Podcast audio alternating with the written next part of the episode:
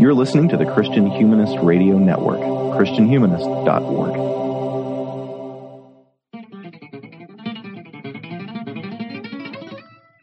You've just downloaded an episode of Sectarian Review, a monthly podcast of reviews, cultural criticism, and opinion.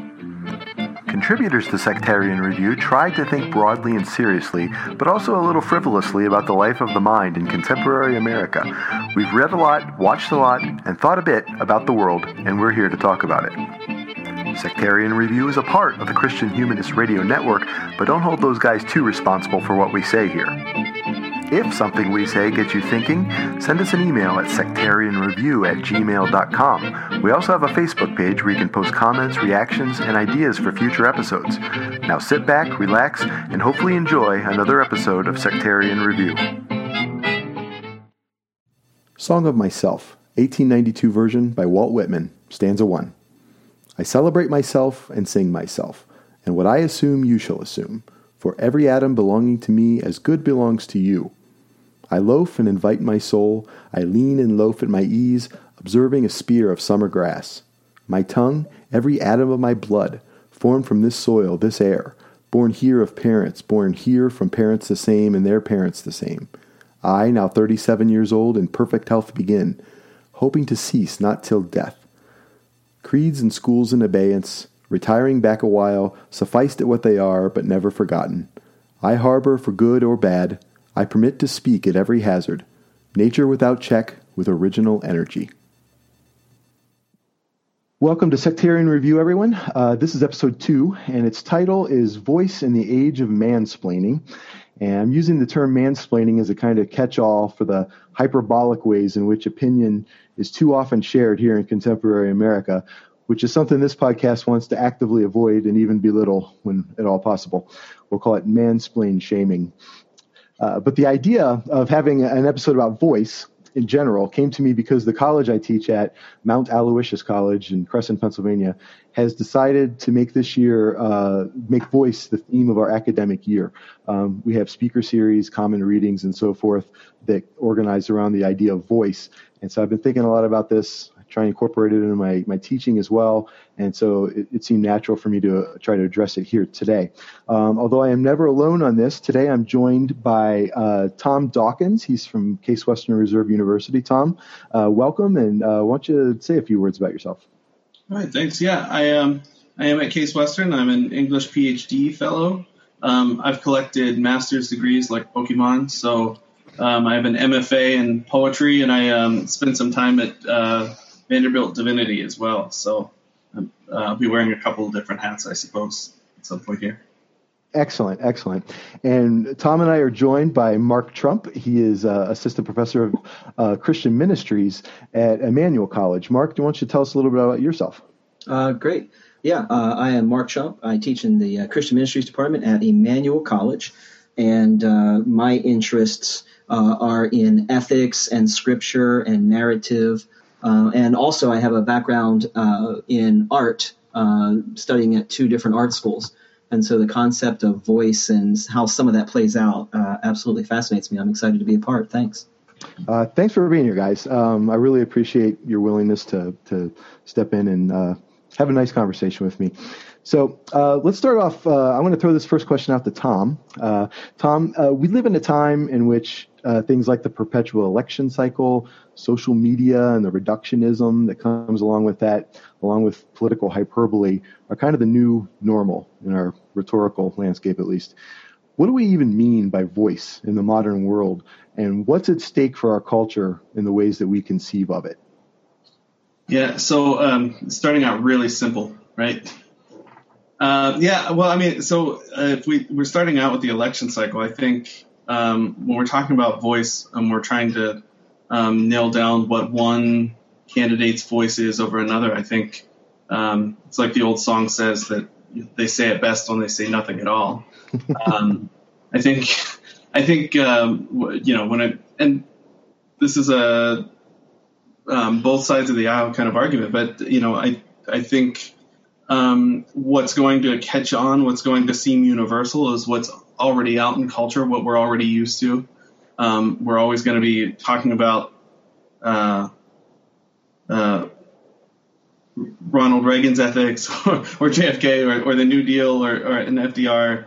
Um, but really, I mean, those are those are all things that are out in culture, and and it's um, when we're talking about voice, it just seems like we that we're finding language that's just uh, neutrally playing back to to um, what seems like it's already your opinion, right? Like it's it's not it's not hard to get behind freedom, um, I, but but when pressed to say what what freedom is, you know, it's it's uh, a lot harder to define. So I th- I mean I think that's where I would start is just trying to figure out. Um, does voice have something to do with what we're actually saying? Um, does it have something to do with our ethos? Um, does it stand? Is it something about where we stand, um, uh, and what that looks like? So I, I, might pause there. Yeah. Mark, do you have anything off the top of your head? Well, the thing that fascinates me about the current political climate and voice is it seems as if people are making choices or decisions as you look at the polls and the popularity of the various candidates of people who are actually giving expression to their voice. And there's a, a real concept of uh, discontentment and even dissidence in the political atmosphere right now. And the thing that has fascinated me is that the candidates, especially on the Republican side, who are rising to the top are those with whom voters seem to identify um, that can give their voice, typically outsiders, um, the thing that worries me is one particular candidate who shares my last name.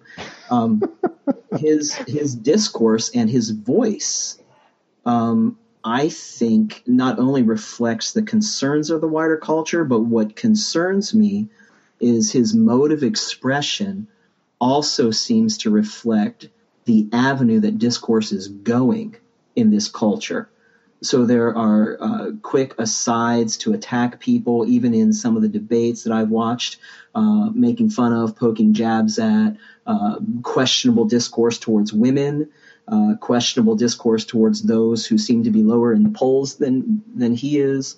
And and I what worries me when I watch that is that people are choosing someone not only that gives them a voice, but that also talks in the way that they would.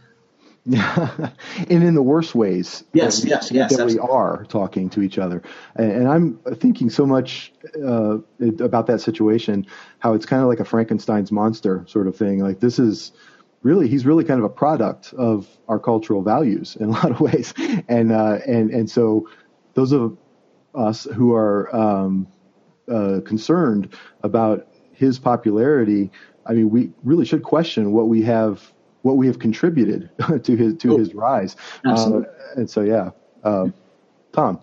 Yeah, I think I, what's what's interesting about that to me is that um, uh, what what I'm hearing Mark say there is that that the voice that that's appearing that um, this this candidate gentleman is is allowing to happen. It's what he's doing is is kind of giving it um, giving it a mode or or giving it um, giving a way of speaking about these things that people um, uh, feel ashamed or feel is not appropriate um, or um, don't want to be talked to, down to if they let out these opinions. So, um, you know, I, but that I wonder if that's um, you know his voice it, it, i don't it's it's not as if he's giving voice to the voiceless in the way that we normally say it as much as um, saying things in in a mode that makes it seem acceptable. You know, yeah. as uh, and and that mode is just something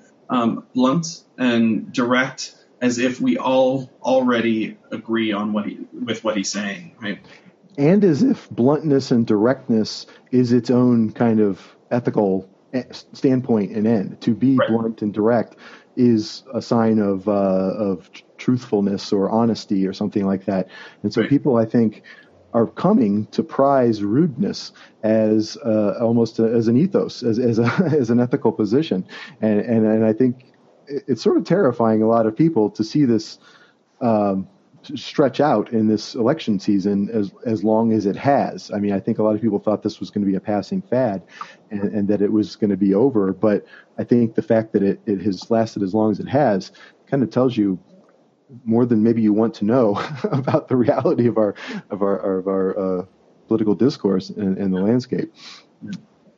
Um, but at the same time, I will say that um, that that kind of discourse, uh, you know, if if he's bringing in the unspoken voice of America, uh, that starts a conversation, right? Like, so um, maybe that is a, a, voice that hasn't been heard, and maybe um, to say that it shouldn't be heard, that that this sort of rudeness, the um, the, the kind of hatred or vitriol behind it is um, unacceptable, possibly. But I mean, one of the roundabout benefits is that we get to discuss it. We're talking about it right now. Um, we get to we look to get to look down on it because because they are so direct, right?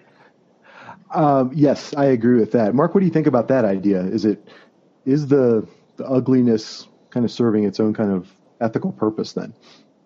Um, it, an ethical purpose, hmm. maybe a longed for purpose.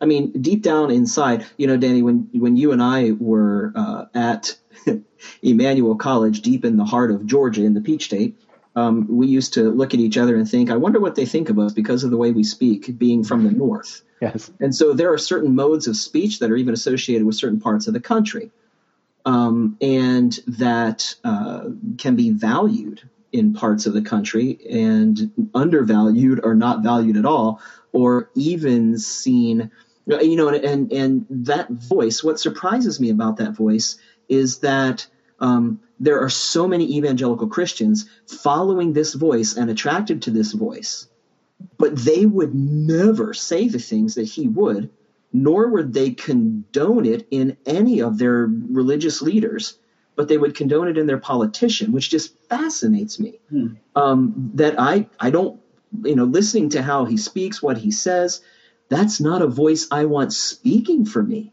Hmm. Hmm.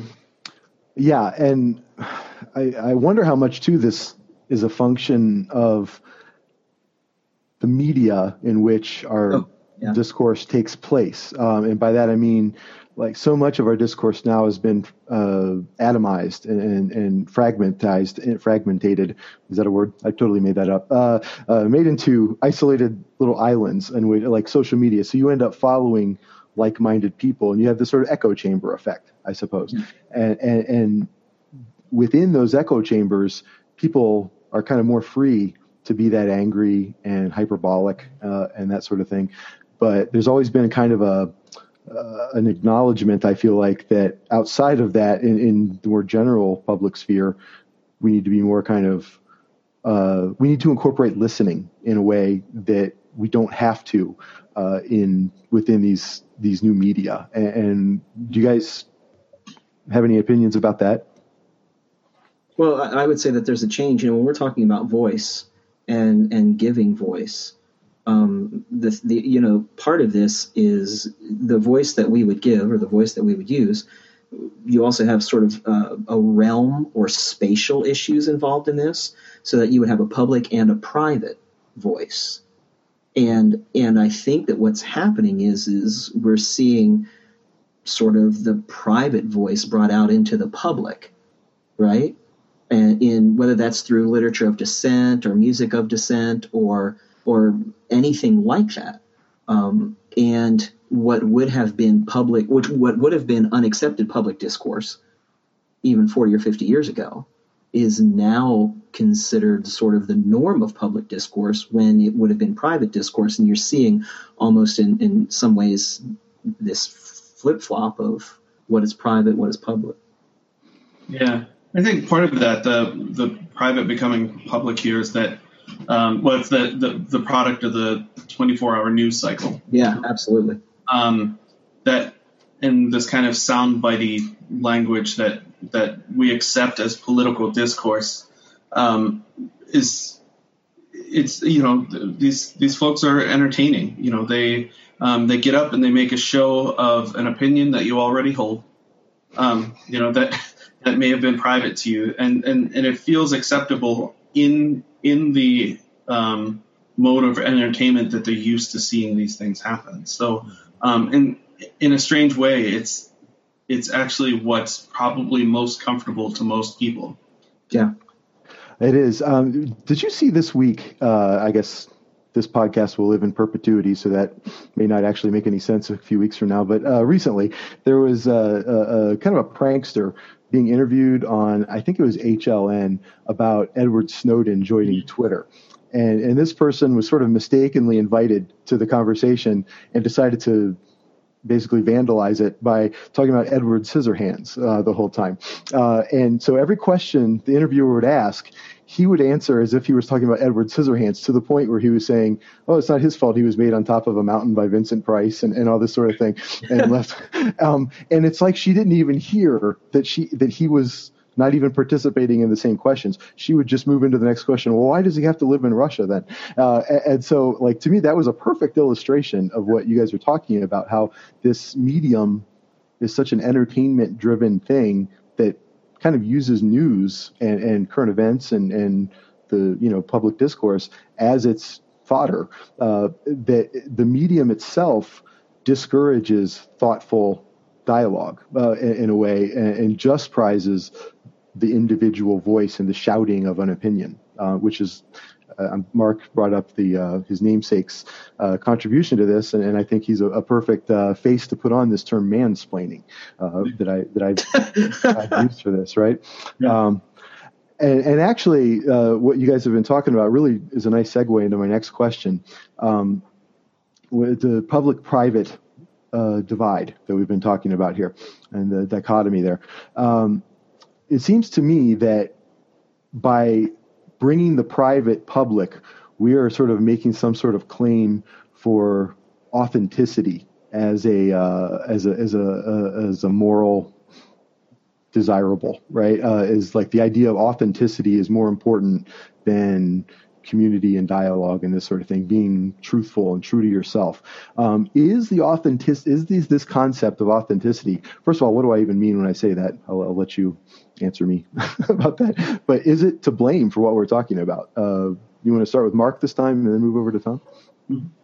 Yeah, you know the thing that that fascinated me about that question when you ask it and the medium is that the medium itself sort of mitigates against authenticity uh, because um, you can have conversations over the internet, you can have conversations through media uh, you can have conversations with a screen, uh, in some ways, like we're doing now, and it uh, and you can get away with saying things in that way that you might not say in an authentic conversation.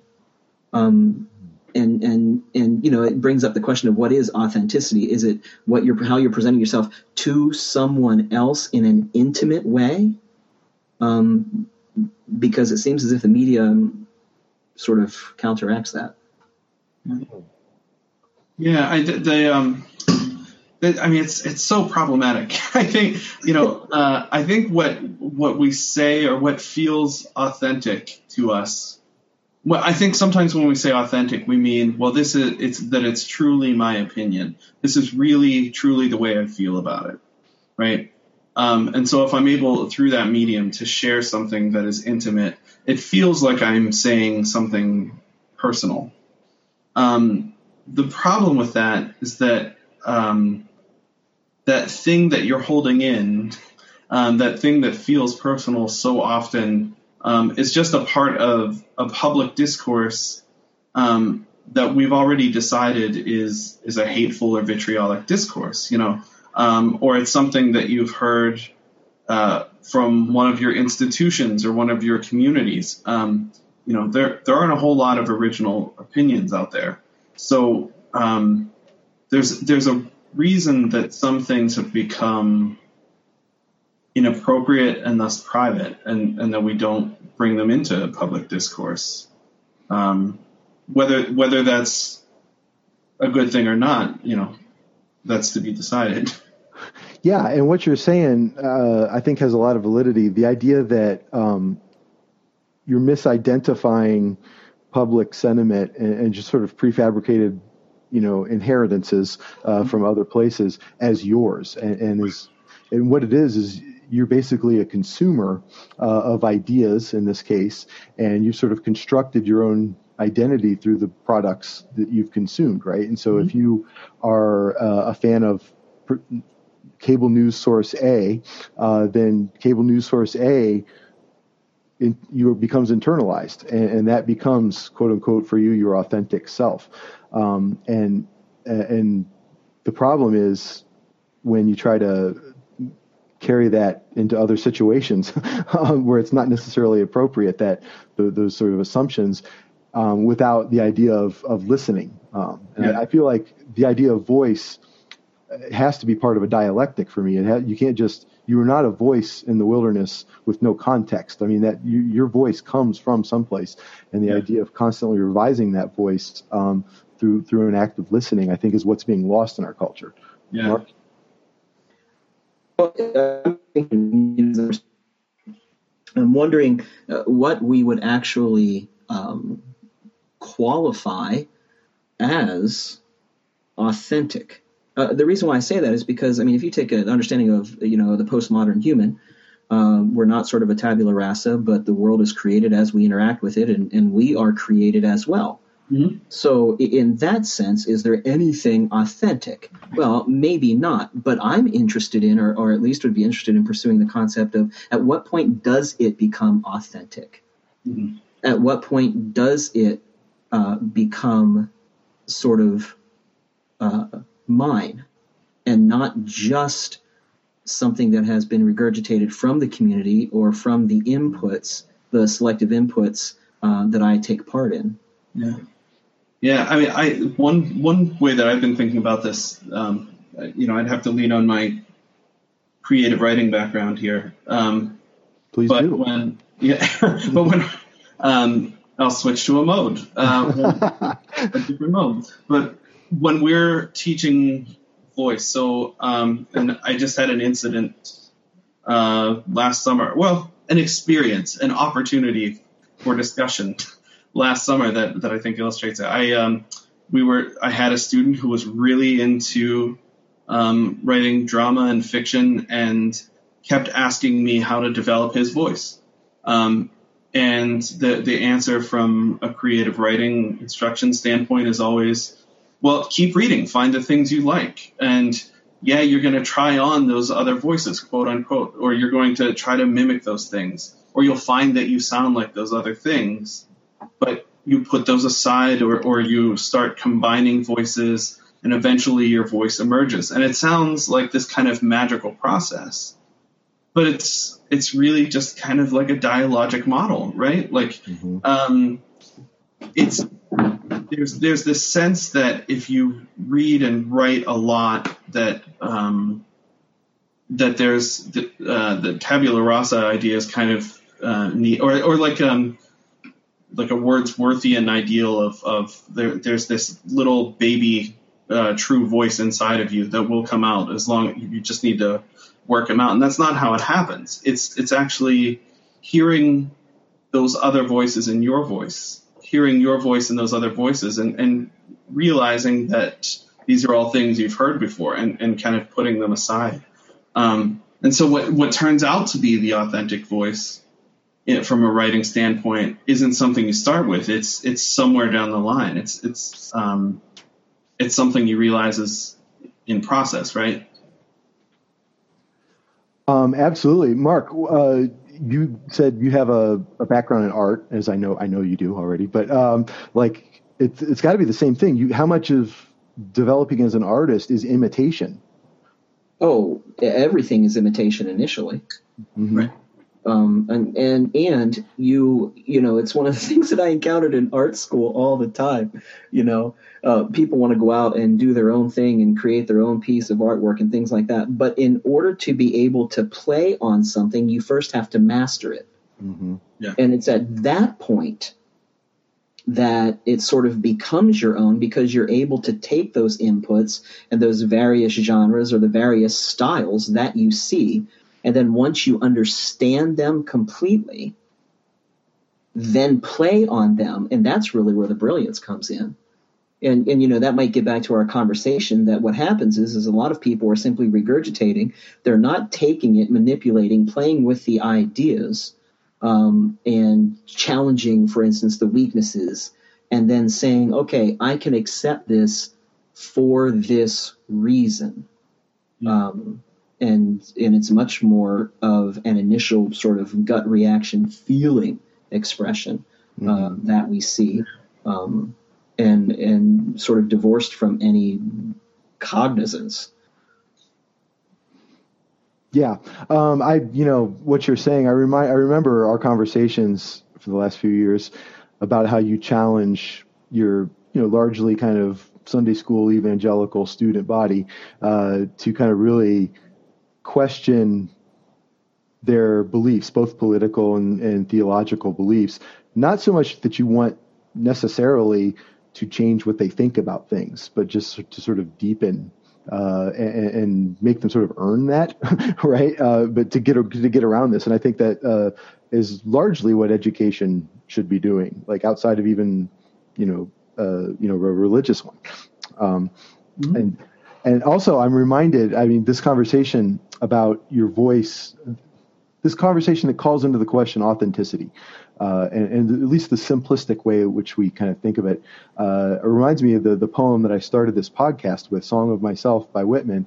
Um, you know, it has this sort of bombastic title about you know someone I'm celebrating myself, right? Um, I celebrate myself and sing myself, and that kind of sounds like what we are uh, experiencing in our political discourse today to a, to a negative degree. But uh, in that says he says, "Born here of parents, born here from parents the same, and their parents the same." Um, it's very aware. The speaker of that poem is very aware of how his self is a created thing, um, and, and isn't just an original product of sort of some sort of divine genius. You know, the other thing that that that you know just thinking of and that I was bringing at least going to bring to the table is that there are also other times where you have a voice because you are representing a group and the views of that group. Mm-hmm. You know, we were talking uh, about um, you know my namesake Trump and how he gives voice to what many be many people are thinking. Mm-hmm. But there are other instances, for instance, like the prophets of the Old Testament, giving voice to God. Or, for instance, I'm thinking about folks like Oscar Romero, and we could go down through the list, uh, Mother Teresa, who are seeking to give voice on behalf of a group that doesn't seem to have a voice. Right. And so they're not necessarily, it's not necessarily authentic, mm-hmm. but it's certainly bringing a voice to the table, to the conversation that maybe hasn't been heard. Yeah. You know? That's really interesting because I think um, I don't think Whitman is very far from like the, the Walter Brueggemann um, line of prophetic thinking. You know mm-hmm. that it, what's what's happening in that poem. Um, yes, he introduces himself. No name yet, right? Like Walt Whitman, the name is in the poem somewhere, but it doesn't happen right at the beginning. And then he disappears pretty quickly. Whoever that speaker is disappears, and other things happen. Um, you know, and Brueggemann's first rule of, of prophecy is that it tells the facts on the ground, right? Um, it just shows what's happening. And if you're giving voice to something, you don't need to tell people that poverty is a bad thing. You just show them what poverty looks like. Mm. Um, you show them what oppression looks like, and that's um, and that's step one. And then you can, you know, the other steps are then you grieve for it, and then you imagine a new future for it. Um, I think those there's less grieving and more imagining in, in, Whitman, but I think that first step is always a really interesting one to me. That um, that to presume to give voice to something isn't to stand up and isn't always, I should say, isn't always standing up and saying what others can't say. Sometimes it's just standing up and showing what life looks like for them, right? Telling the facts on the ground. I'm going to break script just a little bit because what you guys are talking about about uh, providing voice for others is actually a wonderful segue into the an interview I recently did with um, the head of our uh, Mount Aloysius here has a, a, sign language interpreting program, and I interviewed recently the uh, Kierstin Muroski uh, about that program, and so much of our conversation was about that role in sort of effacing the self and becoming embodying literally a voice for someone who doesn't have one within a spiritual or within a cultural context and so um, i'd like to kind of pause right here uh, jump into an interview and then we'll come back and talk about um, artworks all right, I'm talking today with uh, Kierstin Muroski. Uh, she is the director of the sign language interpreting program here at uh, Mount Aloysius College. Kierstin, how are you doing? Good. How are you? Good. Good. How's the semester going? Good. Busy. Good. Busy. Um, yeah. Students doing well. Oh yeah. That's good. Hardworking. That's good. Good. Well, I want to begin with a mistake I made in the um, prep for this show. Actually, I had referred to your program as um, the American Sign Language program uh, in our sort of correspondence about this, and you corrected me and, and added the term um, interpreting, and I think that that's a really interesting um, place to begin. Like, what does that distinction mean to you? So, most interpreting programs, spoken language interpreting programs, will define themselves with the two languages they are interpreting between. So you might have a French English interpreting program or a Spanish German or interpreting program. So we here at Mount Aloysius are the ASL, American Sign Language English Interpreting Program. I try to convince everyone just to call us interpreting okay. program, but um, because the two languages have to be known to be able to do the process of interpretation. Okay, and so the the word is important because it sort of like indicates the the middle point between two things that need bridged. Exactly. If you will, right? Um, and I think that's really interesting. This episode, of course, is about voice. And one of the reasons I wanted to uh, talk to you is that when I found out about this program and what you're doing, I thought that was a really interesting, um, uh, like, example of, of voice in a context that we don't normally think of it. And so, um, how does a vague cultural concept like voice translate into the deaf community? And as we're talking about this um, topic at Mount Aloysius, idea of voice all year, how are you relating it to your work in the community you serve? Voice is a big issue for everyone. You know, there's definitely minority groups that suffer from their lack of voice or their unheard voice, and deaf the deaf community is a minority group in the United States and and globally, but in the US, we as interpreters for the deaf and hearing communities have to bridge that gap, like you said, and our voice becomes the voice not only for the deaf person but also for the hearing person, right? If you're considering voice as a conceptual entity of communication or the message, mm-hmm. not just the sound you hear that comes out of your mouth. Um, so, as interpreters, sometimes people see us as a voice for the deaf people, but we are as much of a voice for the hearing people as well. When when people are communicating. That's really interesting. I think when I think of voice, I mean, I think of listening as as big a part of it as as as speaking, right? And so, what you're suggesting here is that your role as this kind of middle ground voice for between these two um, apart communities um, actually serves the hearing community um, as much as, or perhaps maybe not as much absolutely. No absolutely. I always have a minimum of two clients.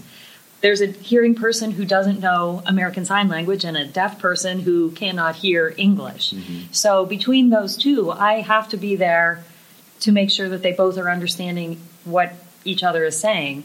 So when you consider hearing people in the united states as one culture and deaf people who live in the united states having their own culture and bridging that communication, we have to incorporate cultural equivalence and dynamics and um, making sure that the deaf person understands the hearing person's perspective and vice versa is all part of what we do when we are um, when we're portraying somebody else's voice, somebody else's message.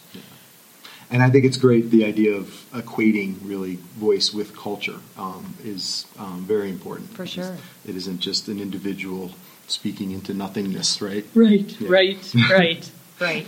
That's good. So, um, can you tell us a little bit about what it's like to be an interpreter uh, for the deaf community? Um, what does it really mean? I mean, in some sense, you're embodying somebody else's voice. What does that mean to you? Um, it is a big responsibility, and we do have a lot of power. This is what I tell the students all the time that when you walk into a situation and you're the only person who can tell everyone else what the other people are saying, we have we have a great responsibility to ensure accuracy and dynamic equivalence. So the pressure's on, definitely. It's a high pressure job. You want to make sure that people are understanding what the other party is saying. But there's also the issue of the majority culture and the minority culture, and people expecting everyone to behave within the minority culture's rules. So when you have a deaf person who wasn't raised in the English, you know, American English hearing culture, they're going to behave differently or act differently or make a statement that is unexpected to the other to the hearing people in the crowd and vice versa so deaf people tend to be more direct than hearing people this there's a there's a good reason for this um, not, over 90% of all deaf people in the united states have hearing parents and of those hearing parents uh, less than 80% of those parents know sign language. Wow. So there's a lot of deaf people who have families who have not communicated with them on a daily basis like we do to our kids. Sure. You know? So my kids wake up in the morning and I tell them what the day is going to be like. I ask them what they want for breakfast. They have a whole agenda for the day spoken to me, and deaf kids don't get that. So when deaf people communicate, they think of what's most important and they're very blunt. They they say what is on their mind at that moment that is most important to them. And for hearing people, that can seem very brutal at times. But deaf people aren't trying to offend anybody. They're just trying to make their point because they don't have very many times throughout the day that that point is able to be made. That's really fascinating, and therefore that's a, a, cult- a potential cultural conflict. Absolutely. Right. And th- those are the pieces that we as interpreters can filter. If we know that the deaf person isn't trying to be offensive, then we frame that question in a non offensive way to the hearing parties, right. and vice versa. Right. So this is more than just learning like lexicons, and I mean, there's a, a to undertake this is a major, like, I mean, you're immersing yourself into a much bigger thing than just words and, and vocabulary, right? Um, Some people refer to us as bilingual, bicultural mediators. Mm. Interesting. That's great. How, uh, while we're talking about this, how did you um, enter into this field? How did you come interested in this?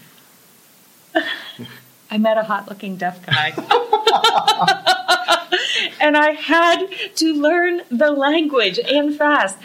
Um, I think I've seen this in a movie before. yes, um, I I met this guy, and I felt like I really wanted to talk to him, and I wanted to impress him with all of my knowledge and wit, and so I followed him around for several months, trying to learn the language. And um, as this was happening, I lived with some hearing people, and I worked with deaf people. I had worked with this with this guy and we would have parties and i would find myself being the only person who sort of knew both languages so i found myself interpreting between the deaf party you know attendees and the hearing party attendees and we um, and i thought this is a very cool sort of job right. to get to know everybody's business and mediate these conversations yeah. I, I, think that's a great way to get into a field. I mean, because what drew you into it was like the the, the human aspect of it, right? The, the idea of like human relationship, and I think that that's uh, an essential part of you know certainly voice, but but you know just being a human as well. I think I think that is a fantastic way to enter any field. Actually, um, I wish I had something to match that. Actually, so um, um, well could you uh, talk about like teaching in an interpretation program like this? What's involved in that, and how do you approach this work, like on a day-to-day basis? What do you sort of do with students to prepare them for these kinds of um, situations? Well, I was lucky enough to be able to build my the curriculum here at Mount Aloysius, and I feel that to be a good interpreter, you have to take it one step at a time, and every class builds on the class before that. Every class that we offer is a prerequisite because the first thing students have to understand is the theory of interpretation and the history and the cultural dynamics that are involved with this field.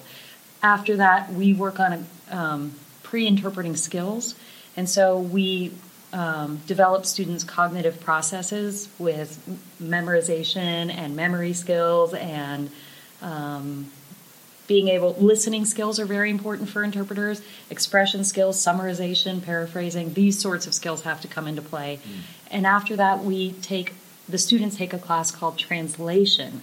Translation is different from interpreting. A lot of people get that confused but translation works with frozen text and interpreting works real time with live humans so what's nice about learning translation first is it's a very slow, methodical process where you can go back over the text or the video for our case for sign language, watch the video several times and figure out what would be the best match in the other language um, for that. After they, they do that, then we start building up speed and we take a class called consecutive interpreting, which is when a person speaks and then pauses and the interpreter then makes the interpretation mm-hmm. and then turns back so the person can continue the conversation. Mm-hmm. that's what you generally see with spoken language interpreting. Yeah. But um, the final product we have is simultaneous interpretation which is cognitively one of the hardest processes found on the planet. Yeah. One thing when i was here um, last semester doing my interview for this job I was invited to go to the play they did, um, As You Like It. Yes. Um, and I was struck by they had two uh, interpreters, um, sign language interpreters for the play. Was that part of your program? Um, and if so, what is the prep for that like? That those were professional interpreters who have graduated from an interpreting prog- program and are nationally certified. Okay. Prep for a play is weeks. They get the script well ahead of time they split the roles and decide who is going to interpret for which character within the play. They practice alone, they practice together, they practice with the the play itself. So they'll go to dress rehearsal and make sure their timing is on and make sure that they're in the right location. Though there's different kinds of interpreters for plays, but these interpreters were just standing off to the side right. and interpreting what was being said. Um, yeah, hmm. yeah. That is not part of my program but I will say that this college does a great job of supporting the local deaf community, and so we have they have agreed to provide interpreters for two plays a year here.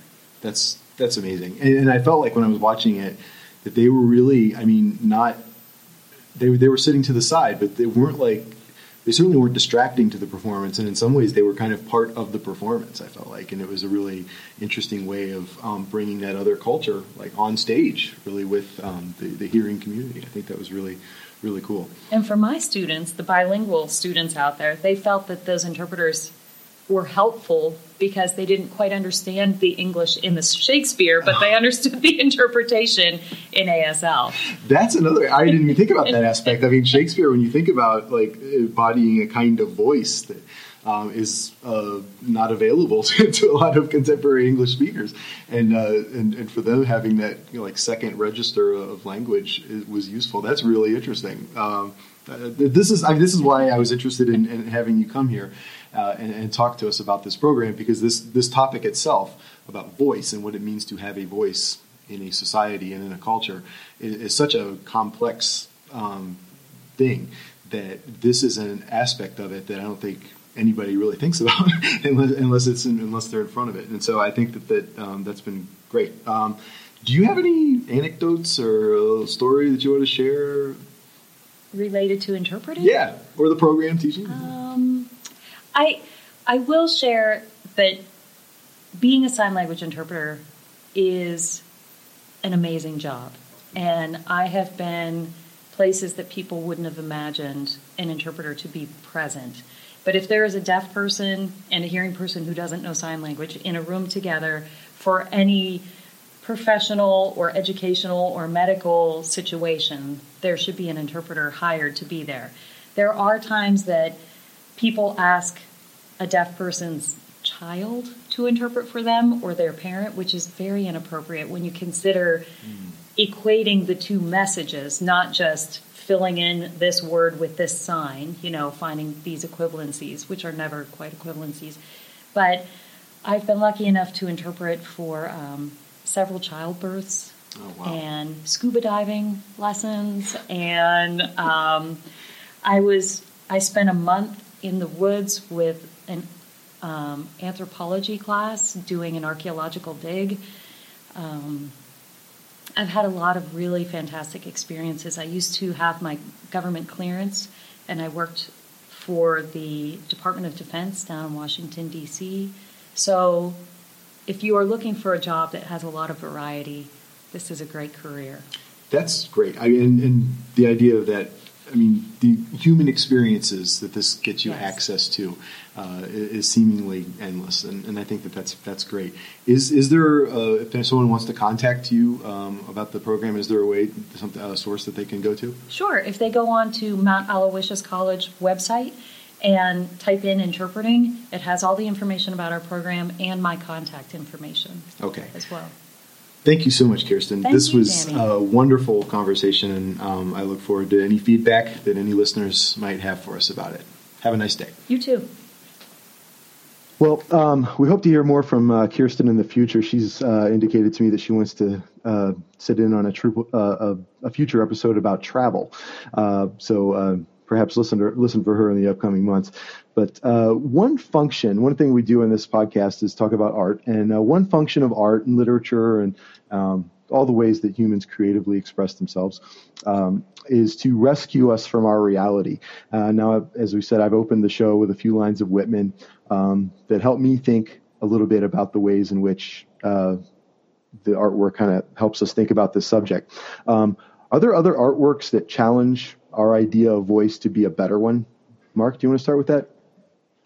Well, I think um, you know when you talk about artwork or pieces of artwork that challenge our voice to be a better one, you know that also goes back uh, to what Thom was pointing out in the um, um, Brueggemann and giving voice to what's on the ground or giving voice and causing you to see things that you might not necessarily have, have seen. And so, for example, um, one of the things that has always fascinated me are the people who are winning, uh, you know, sort of national acclaim for the photographs they take. And in many ways, they are acting as prophetic voices because they are actually taking photographs of, you know, poverty, of suffering. Uh, even more recently, um, the photograph of the child who died, uh, who was a child of the refugees washing up on the shores, and how that particular piece of artwork gave voice to an entire group of people flooding uh, out of various parts into Europe, and how it just shocked and stunned the world, and suddenly the entire world becomes mobilized by that one image. And that's really the power of a piece of work that it connects with you at an emotional level and causes you to react and what's fascinating is, is you don't even have a necessarily a dialogue partner in that. You're just confronted with an image. That image evokes an emotional response or causes you uh, to think about things in a way maybe that you've never been exposed to or seen. And it's that sort of emotional response that oftentimes is just pieces of quality artwork. Um, you know, I'm thinking of sort of Ansel Adams and a lot of his black and white photography and things like that, and how he was able, within a black and white photograph, to capture majesty, uh, oftentimes in ways that, um, for instance, what I'm thinking of is, you know, you're in medieval Europe and you walk into a cathedral and you can't speak the language, and the space has been created to evoke certain responses. So when you walk into that cathedral and the high ceilings evoke this incredible sense of grandeur and being overwhelmed and being insignificant, and then you see the artwork pieces, and all of this is designed in many ways uh, to evoke that sense of awe and majesty. Um, great examples. Uh, Thom, do you have anything?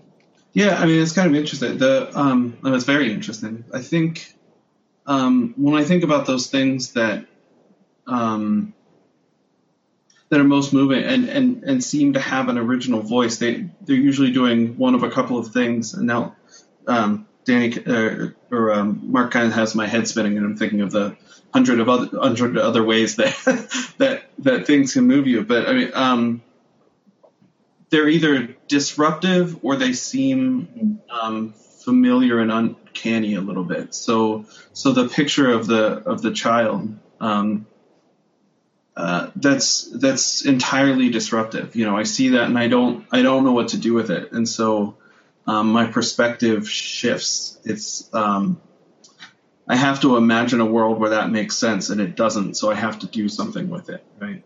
Um, and so that that kind of cognitive dis- dissonance is going to evoke something in me.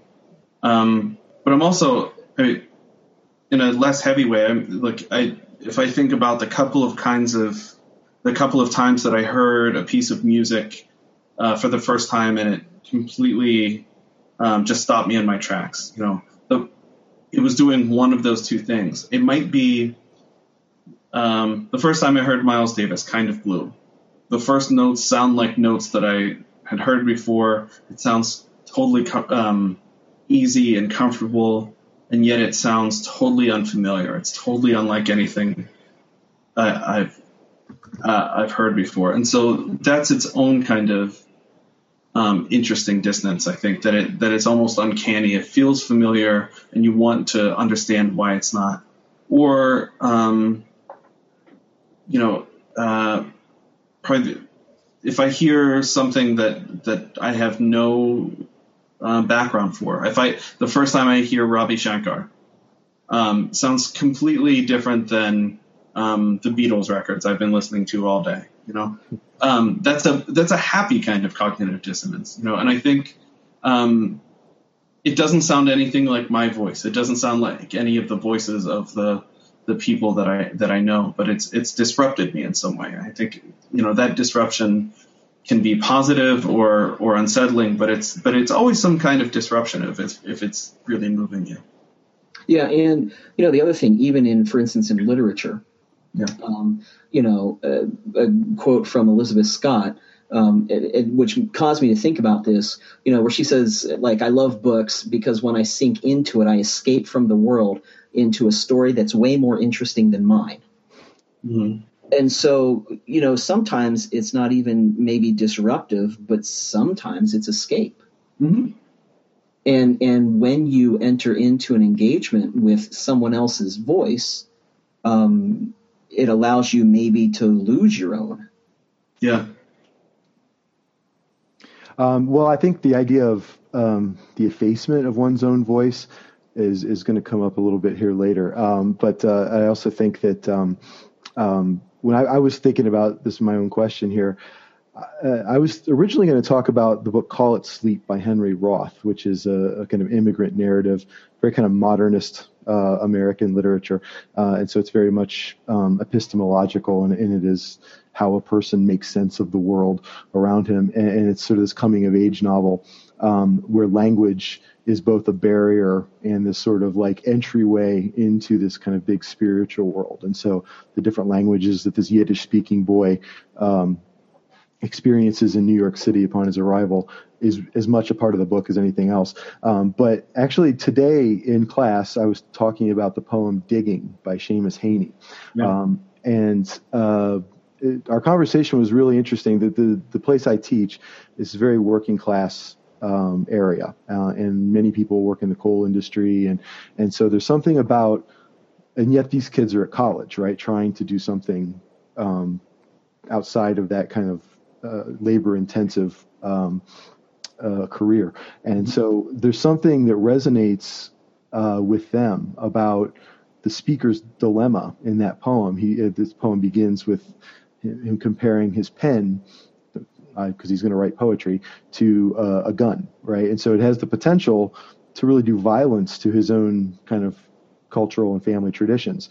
Um, and somehow he's kind of brought into a memory of his father and grandfather and the kind of work they did, and he's kind of guilted into like there's a moral dilemma about what to do with the work that's before him, and the work for before him is to write, and so he is made a decision at the end of that poem to um, basically embody those voices that that um, to kind of carry on that tradition as opposed to just breaking with it uh, as opposed to someone like Philip Roth uh, whose um, fiction is is very much about um, kind of using the pen as a gun in some ways to uh, to kind of belittle and, and create humor out of uh, the cultural tradition. And so um, we had a really interesting conversation about the kind of moral decision about uh, how to participate in, in the voices from the past there. And so that's that's one thing I was thinking about. Thom, you look like you want to say something.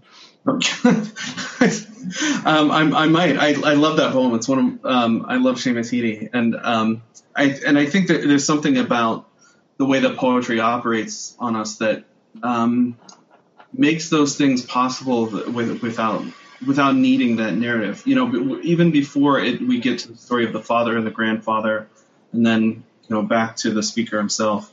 Before you know any of that, that image, um, I think it's the squat pen rests snug as a gun. Yeah. This, um, that there, there is this this heavy, heavy sense of the squat pen. You know, there's there's some weight to that, but it rests snug as a gun. That and and so it's comfortable and it's um, in a way that, and I forget the, what the rest of the images are, but they're like you get kind of thwack noises of yeah. like digging into the the, the dirt. Um, but that sense of like even in the language, you have that sense of heavy burdens um, and that that are also a comfort, mm-hmm. right?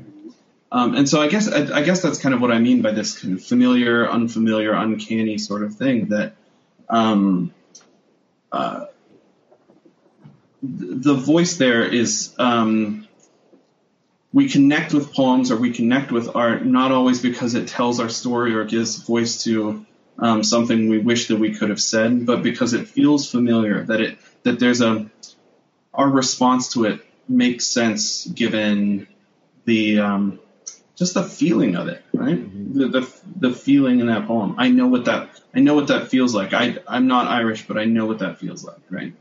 Yeah, and that's why my students I think could connect with it in the way that they did. Yeah. Um, well, you know, oh, go ahead, Mark. Go ahead. You know, Danny, just listening to sort of you know your conversation, and I'm not familiar with the poem, but coming from sort of the background that I'm coming from. Uh, with my PhD work in sort of New Testament biblical studies theology. Um, you know, what happens to voice when it changes medium? Uh, and, and, you know, you're talking about Seamus Heaney and how he decides that he's going to identify with his fathers and grandfathers. And in doing that, he's going to maybe give voice to them in a new medium. Mm. And I'm thinking, you know, for instance, like um, the synoptic gospels, or even, well, not the, just the synoptics, but the gospels, right? They sort of become uh, written islands in the midst of this verbal stream. And, and so, you know, what happens to that voice when it becomes fixed? Or I'm thinking, you know, and, and even sort of the gospels coming about because of the crisis of the death of the apostles. Uh, and that seems to be implied at the end of John. But then I think of, for instance, um, survivors of the Holocaust or survivors of World War II, and and a crisis that we face when those original voices are being lost, and now all of a sudden we have to communicate that message in a different medium. Um, and so I, that what we're talking about here just got me fascinated in thinking about wow, what happens when that voice becomes fixed within a particular medium because it no longer ceases to exist, to live, uh, or you know you're passing on, and how does that get passed on to a new generation? Yeah, and I, I could just say from um, you know my my field is Jewish American fiction, of course, and um, like I know that in Holocaust studies, there's a lot of controversy about whether it's ever appropriate to represent the Holocaust. I, and, and the name is escaping yeah. me right now. Um, no one really experienced it except the people who actually perished. Um, and, and, so to be able to just sort of, uh, there's a lot of trepidation um, about, among people about translating that into another medium. Um, and, and, because there is something powerful about representation. Yeah. And so the question becomes, does that voice, is that voice now dead? Yeah. Yeah. It's, a good, it's a good question and one that I don't have an answer to. Yeah. Um, but you know, the, at the same time, that's um, actually, that, reminds me of um, something I saw. Uh, Li-Young Lee wrote um, in an essay about um, about silence, and he was saying that um, so, so, English is not his first language, uh, but it's the language in which he writes. And he said, "I feel the real medium for me is silence, so I could be writing in any language. To inflect the inner silence, to give it body, that's all we're doing. You use the voice to make the silence present.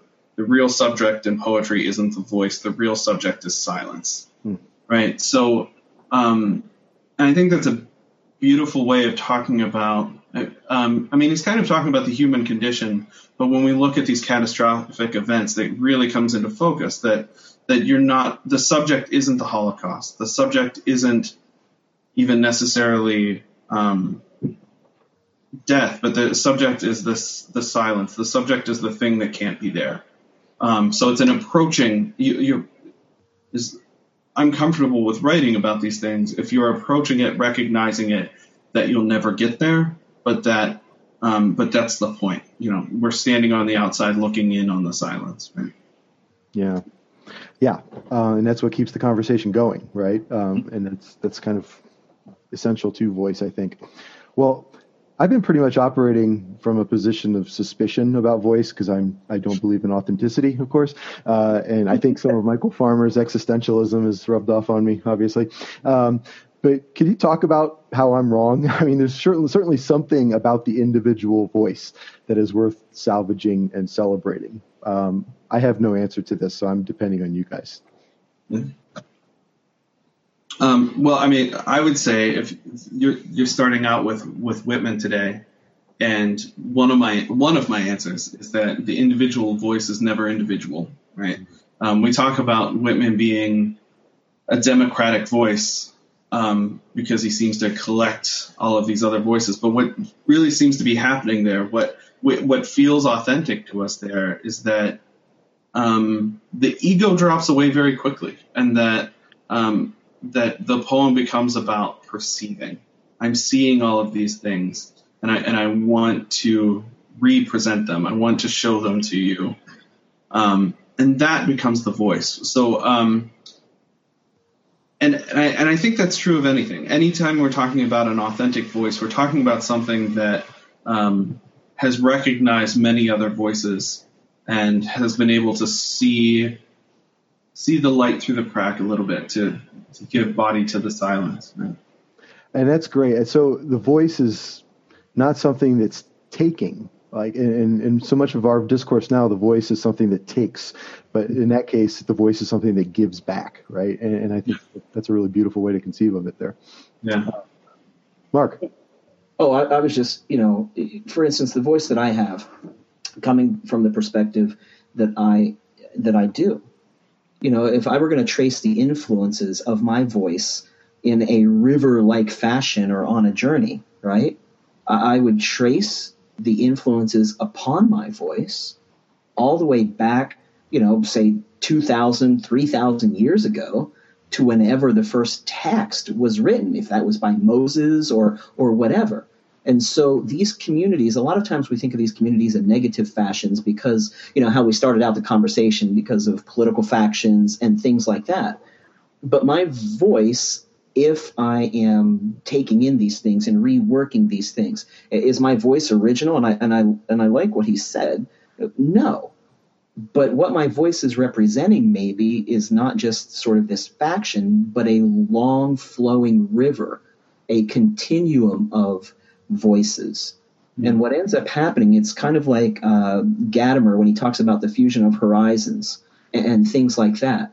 That that the voice that I'm representing is, if I'm doing it well, it has been a fusion of multiple horizons. Mm-hmm. And so that when I interact with you, the product of that conversation, of those two voices coming together, and this sort of draws together what we've been talking about about the artwork, you know, where it creates a cognitive dissonance and a disruption, and it forces us then to uh, assimilate these things.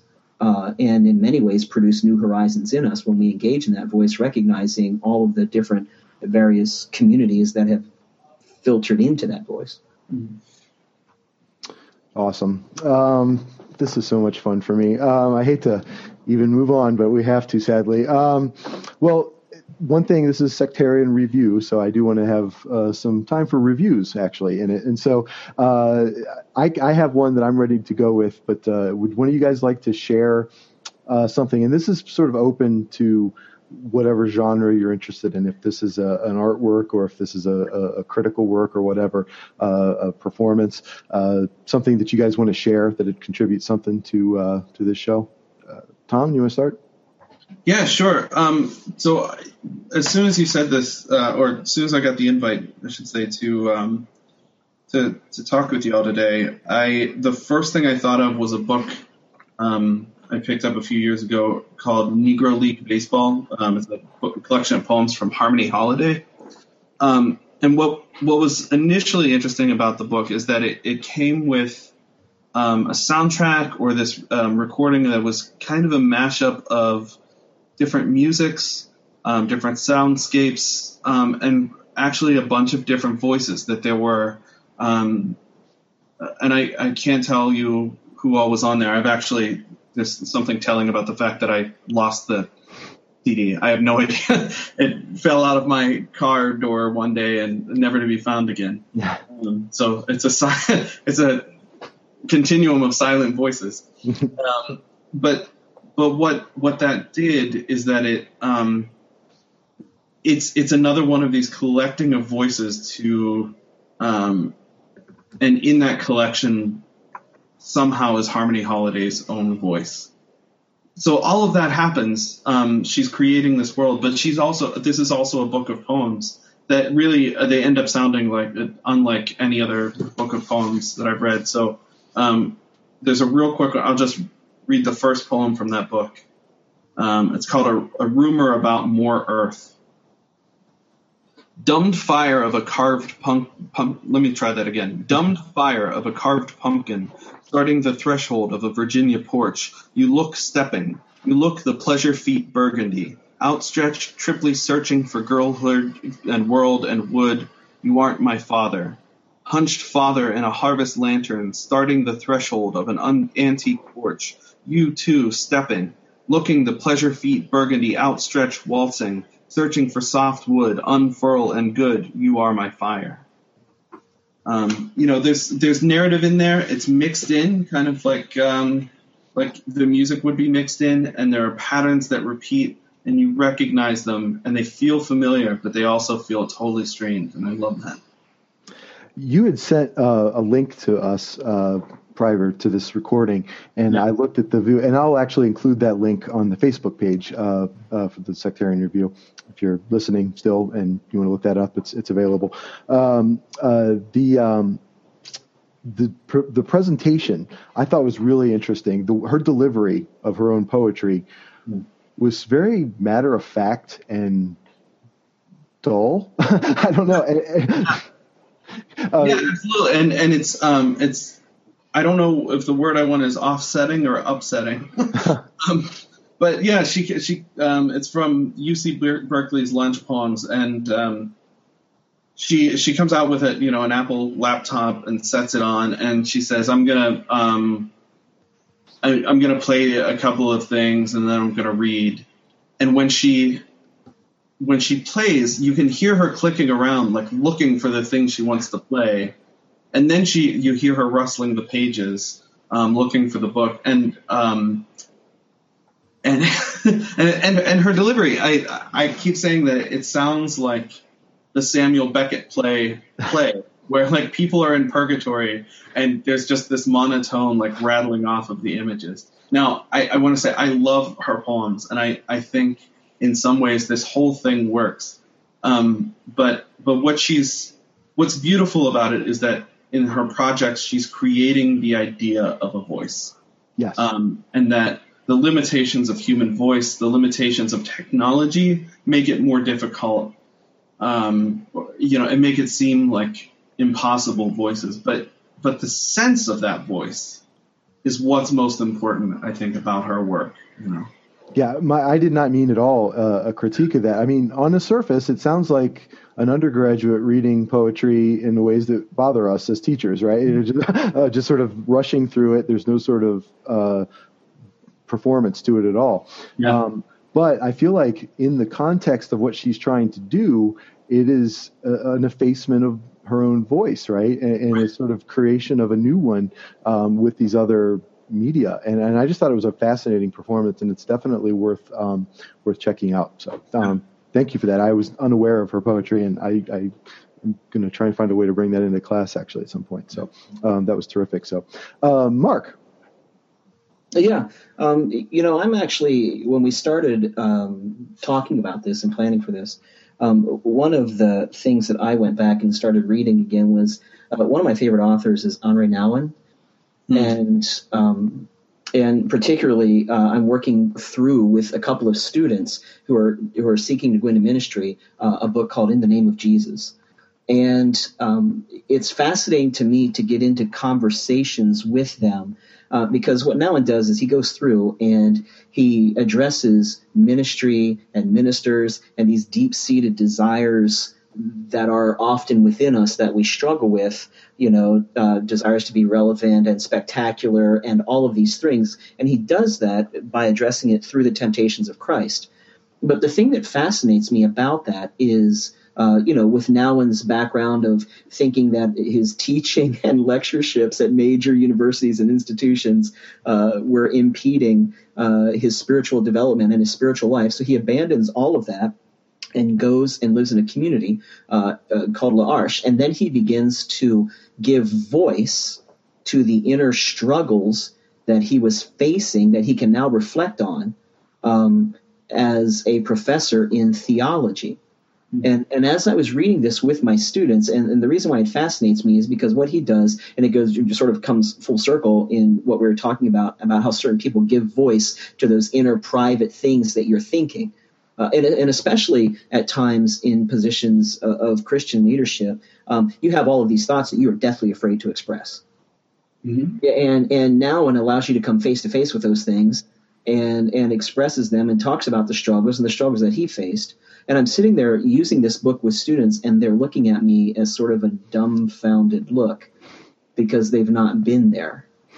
You know, they're going into ministry, but they're attracted by the very people that exhibit the qualities that Nouwen is trying to get them uh, to speak against, mm-hmm. and and or at least to think and and to question.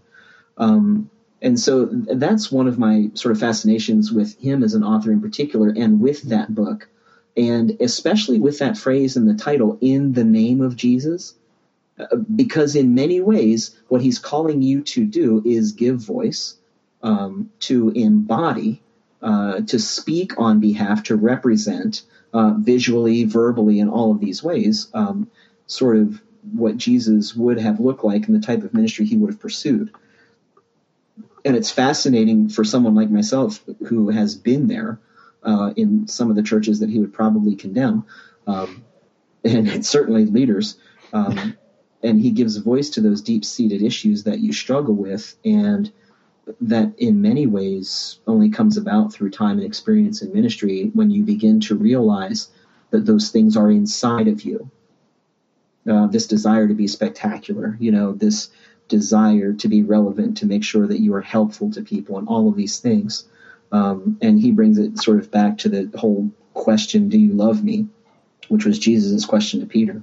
Um, and so, uh, yeah, I'm always, especially that particular book, uh, in the name of Jesus, I've often been drawn to that. And when we started talking about sort of these concepts of, of voice and what gives voice, uh, for me, it's those books that allow me, that give voice to the inner things that I struggle with, bring them out. I hear them from another perspective. I can identify with those things and then begin to work through, deal with them, face them.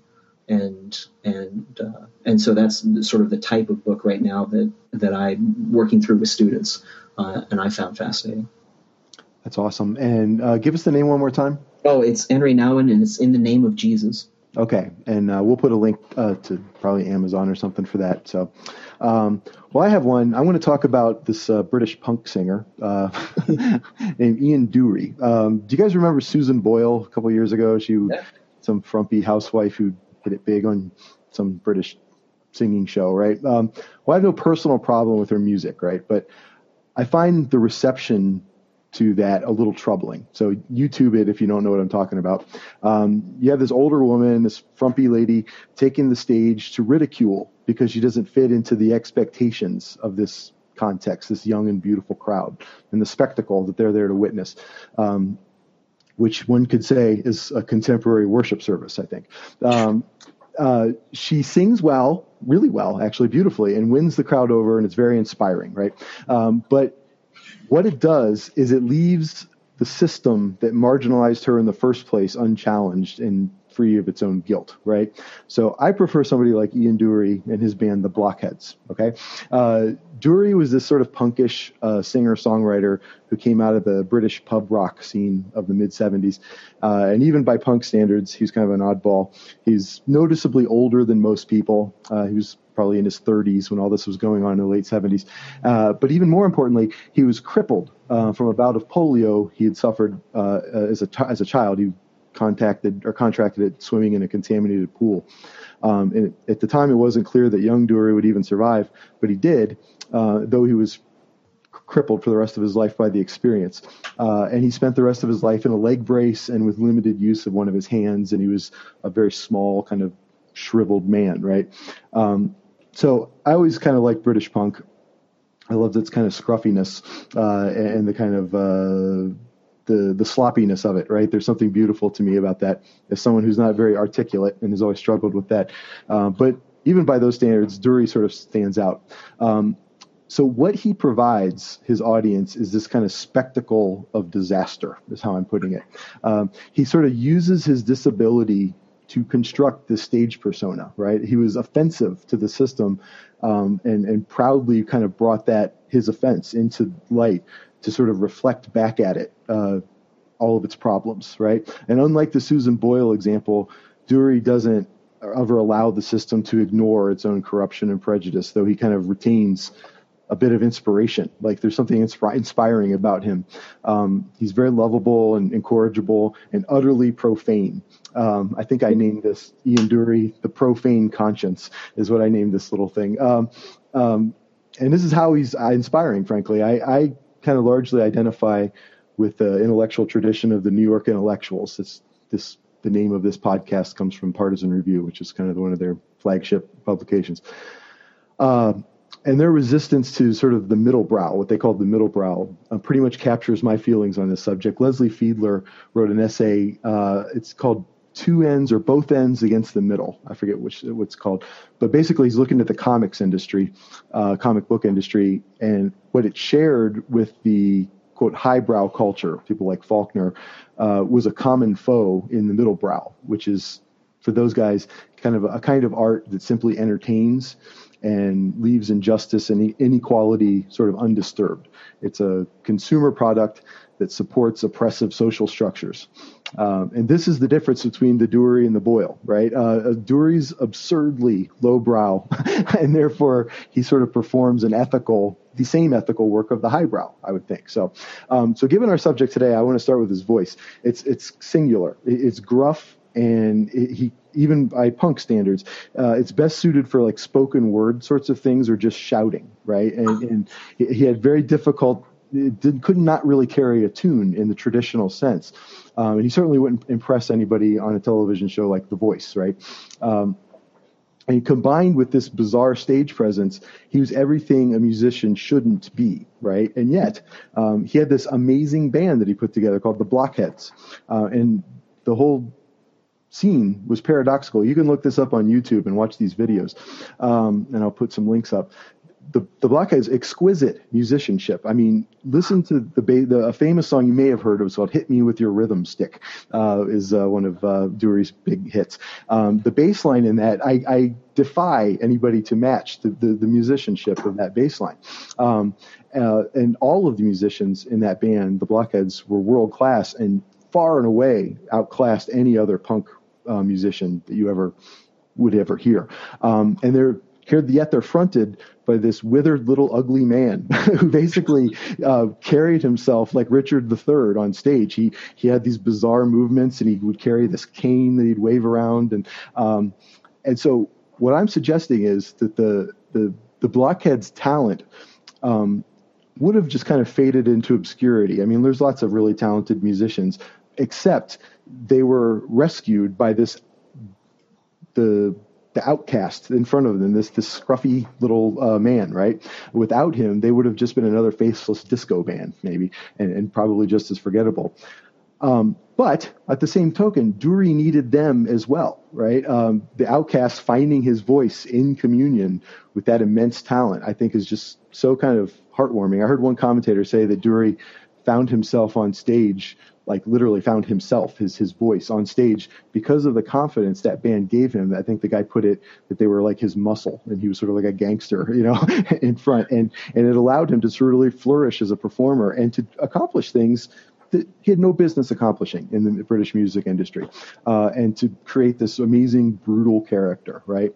Um, and so I just think it's a beautiful example of heart and skill needing and finding each other to create a, a really unique and valuable voice because it, it's not something that you can just write off. Like uh, it's like oh, the system's okay.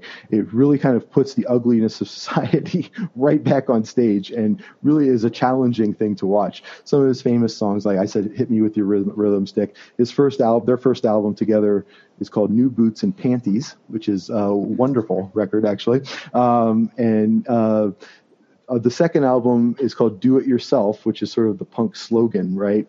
Um, and the album cover is hilarious because it's got this kind of old lady wallpaper um, with the phrase "Do It Yourself" on it, uh, and the great songs on there, much more sort of disco-like. Uh, and so there's a particularly great song in there called "Sink My Boats."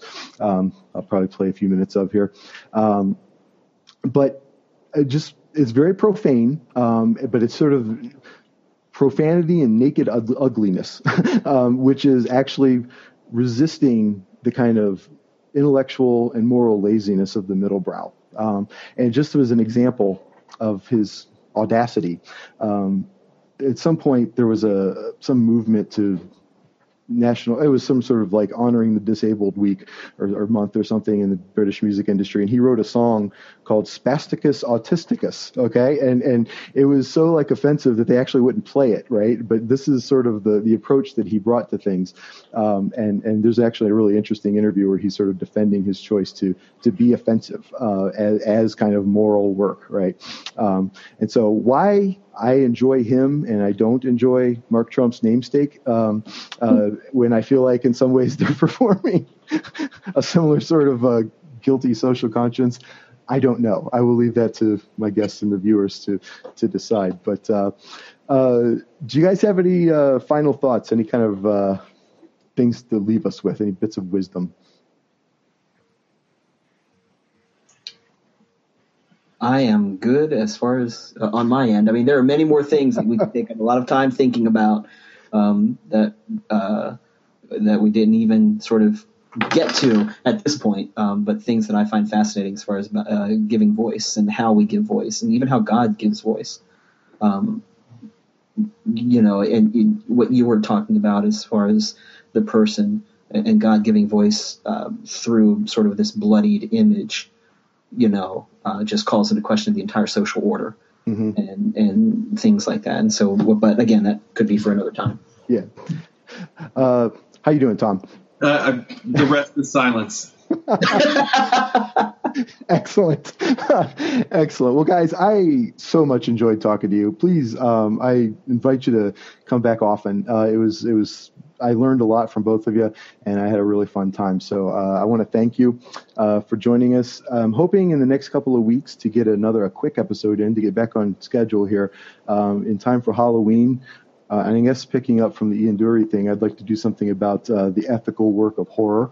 Uh, and so, um, if uh, anybody has it, any listeners out there would like to uh, shoot off any questions or anything, we do have a, a Gmail account. It's uh, sectarianreview at gmail.com. And there is a Facebook page out there, uh, which I know that you know how to find. So, uh, fellas, thanks a lot. I really appreciate it. And uh, Have a great day. Thanks. This is fun. Thanks, Danny. Thanks for listening to Sectarian Review. Download us again next month for another hour of criticism, reviews, and opinion. In the meantime, check out our Facebook page and send us an email at sectarianreview at gmail.com. Sectarian Review is a part of the Christian Humanist Radio Network. Eternal thanks to Kristen Philippic, intrepid press liaison. Until next time, remember the words of Kafka don't despair, not even over the fact that you don't despair. Bye.